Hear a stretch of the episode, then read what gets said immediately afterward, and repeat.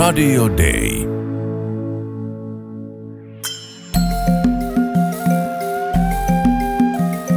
Usko, toivo, rakkaus. Mutta suurin niistä on rakkaus. Kirkko maailmalla. Kristityt eri puolilla maailmaa elävät hyvin monenlaisissa olosuhteissa. Kristityn rooli kirkossa ja yhteiskunnassa näyttäytyy eri tavoin eri maan osissa. Aasiassa esimerkiksi kristilliset kirkot ovat usein hyvin pieniä. Maan kulttuuri ja kristittyjen asema yhteisössään vaikuttaa myös moneen asiaan. Usko Jumalaan ei ole välttämättä aina vain henkilökohtainen asia niin kuin Suomessa olemme aika lailla tottuneet ajattelemaan. Olli Pitkänen, sinä toimit Etelä- ja Kaakkois-Aasiassa Suomen lähetysseuran aluejohtajana. Millaisten kysymysten äärellä sinä tällä hetkellä työskentelet? No tällä hetkellä ehkä isoin kysymys, minkä kanssa on, on tuo Myanmarin kirkkojen kanssa tekemämme yhteistyö, sillä Myanmarin tilanne on menossa tosi pahaksi ja kun äsken juttelin paikallisen kollegani kanssa, hän sanoi, että kyllä nyt näyttää todella synkältä. Ja tämä tietysti ei koske vain kristittyjä, tämä on koko yhteiskuntaa, koko yhteisöä koskeva tilanne ja sen takia tässä niin kuin rukoillaan ja etsitään hyviä keinoja, millä voitaisiin olla tukena näiden kristittyjen parissa. Samaan aikaan työalueellani on tietyt maat, joissa kristittyjen tilanne on todella vaikea. Monissa näissä maissa, kuten Taimaassa, kristittyjen määrä on yksi prosenttia väkiluvusta. Heistä noin puolet on protestantteja, puolet katolilaisia. Eli kristityt työalueellani kohtaavat hyvin rajuja ja vaikeita yhteiskunnallisia ö, tilanteita, mutta samaan aikaan on ilo nähdä, että ne on hyvin aktiivisia, missä he sitten toimivat. Miten se heidän asemansa vähemmistöuskontona näkyy erityisesti? Joissakin näissä kohdemaissa kristityt pitävät matalaa profiilia ja joissakin he pitävät, voi sanoa, että siihen väkimääränsä nähden, niin he pitävät aika isoa profiilia. Kuten nyt Myanmarissa on näkyvissä, että kristityt ovat nousseet yhdessä parikaadeille sotilasjunttaa vastaan ja he ovat selkeästi haluavat olla tällaisia yhteiskunnallisia muutoksen tuojia ja katsovat sitä, että se vallankaappaus, mikä tapahtui helmikuun alussa, niin he näkevät sen pahana koko yhteiskunnalle, ei vain kristitylle, mutta koko sille yhteisölle. Ja sen takia he äh, tulevat hyvin näkyvästi esille monella rintamalla yhdessä muiden näiden äh, mielenosoituksiin osot, osallistuvien tahojen kerran. Eli äh, voi sanoa, että sillä on aika, aika monen kirjo äh, nä, tällä omalla työalueellani erilaisia lähestymis, lähestymisiä yhteiskunnallisiin epäkohtiin. Onko kristityllä joku erityinen syy nousta parrikaadelle sinun mielestä? No, Myanmarissa selkeästi he, he, kristityt kokivat noiden viime vuosien aikana, että siellä demokratia pää, alkoi niin pikkuhiljaa ilmenemään yhteiskunnassa ja myös kristittyjen elivät jollain tavalla helpompaa aikaa kaiken näiden 65 sotavuoden jälkeen, mitä maassa on nähty.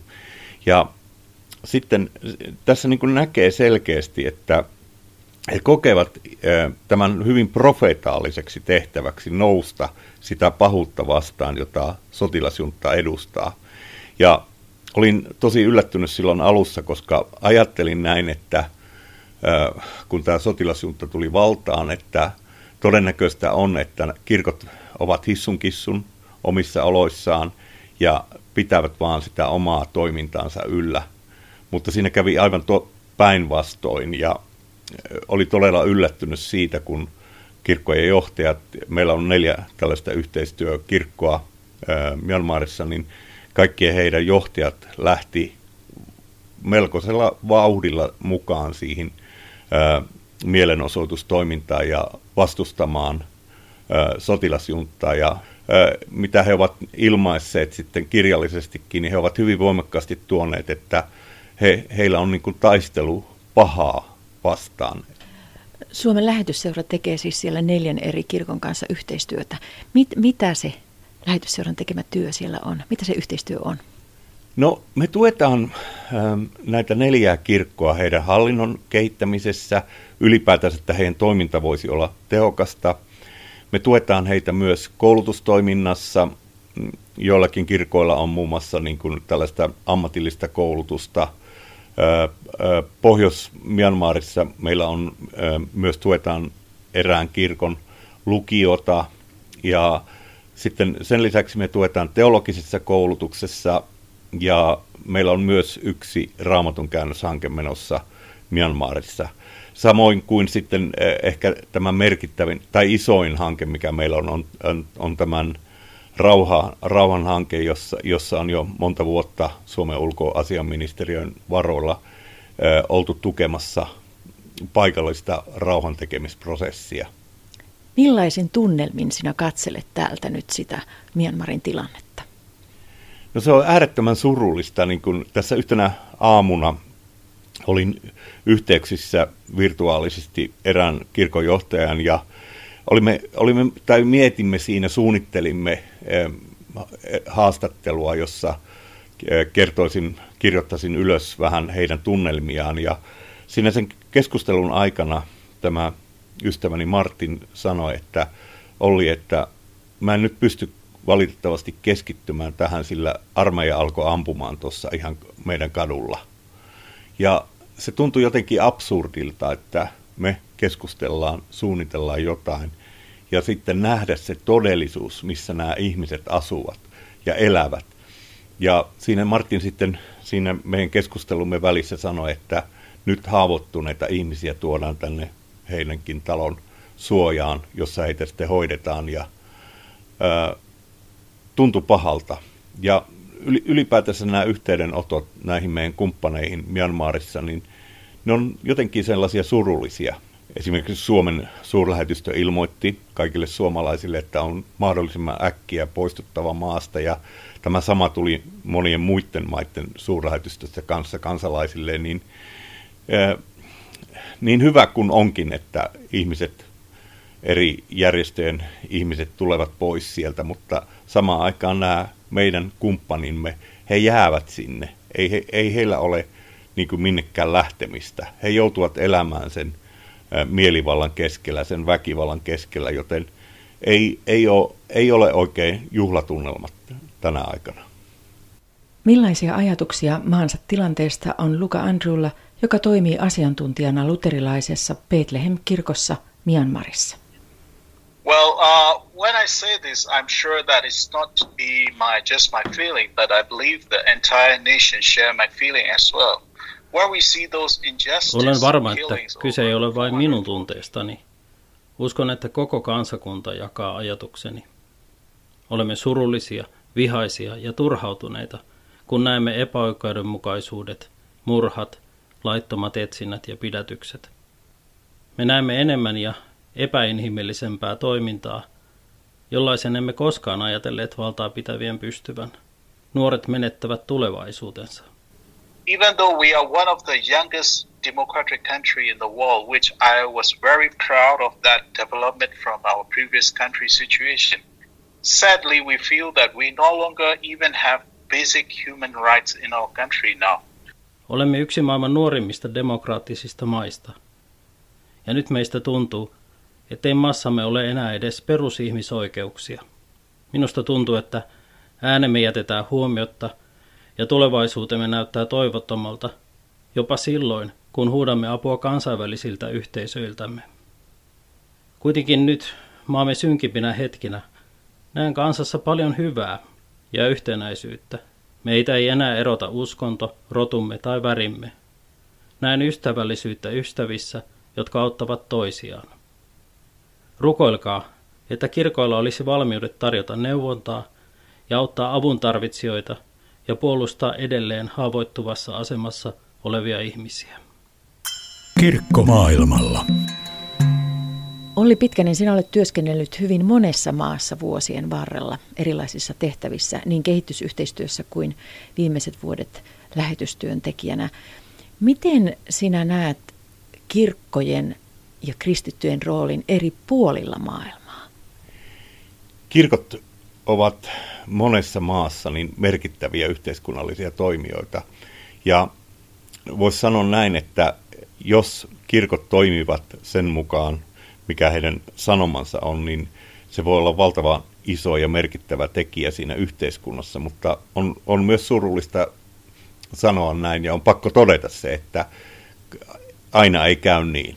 Joskus myös kirkot voivat olla niitä negatiivisten asioiden levittäjiä, mutta silloin kun kirkko on ää, ojentautuu sen rakkauden ja toivon sanoman mukaan ja ää, näkee ihmiset, ihmisoikeudet ja tasavertaisuuden tärkeänä, niin silloin kirkko o, monessa maassa niin voi olla tämmöinen kehityksen avain, kehityksen rattaat, koska ää, monesti niin kuin me, eikä niin kuin suomalaisessa yhteiskunnassa me nähdään kirkko jotenkin erillisenä, ottaa siitä huolimatta, että erillisenä osana yhteiskuntaa, vaikka suuri osa suomalaisista kuuluukin kirkkoon.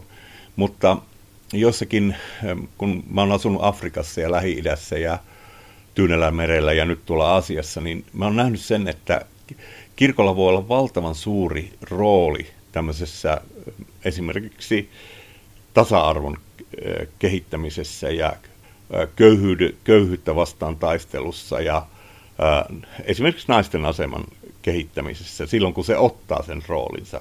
Mutta tietysti se vaatii, monessa maassa se vaatii hyvin paljon, niin kuin nyt Myanmarissakin, niin kyllä se vaatii siltä näiltä kirkonjohtajilta valtavaa rohkeutta nousta tyranniaa vastaan, mutta että parhaimmillaan se voi olla niin kuin kehityksen suuria avaimia yhteiskunnassa, jos kirkot ottavat sen roolinsa oikein.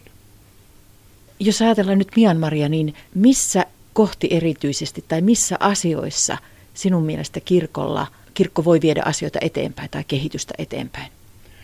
No yksi merkittävä tekijä on osoittaa solidaarisuutta kansalle, joka kärsii. O, o, siis ei vain sanoin, mutta myös käytännön teoin.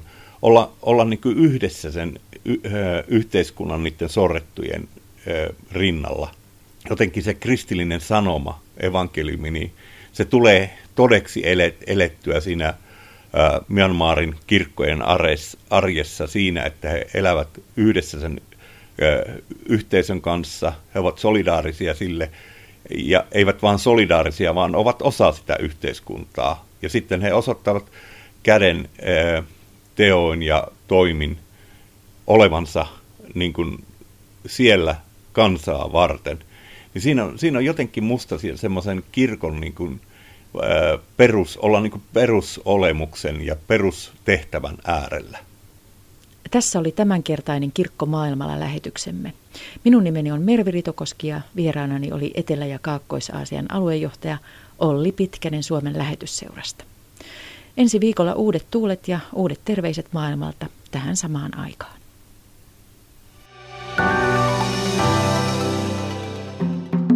Usko, toivo, rakkaus. Mutta suurin niistä on rakkaus. Rakkaus on tekoja. Auta lähimmäistäsi ja osallistu Suomen lähetysseuran työhön maailmalla. Lahjoita 20 euroa lähettämällä tekstiviesti Auta 20 numeroon 16155 tai lahjoita verkossa Suomen lähetysseura.fi. Muutetaan yhdessä maailmaa.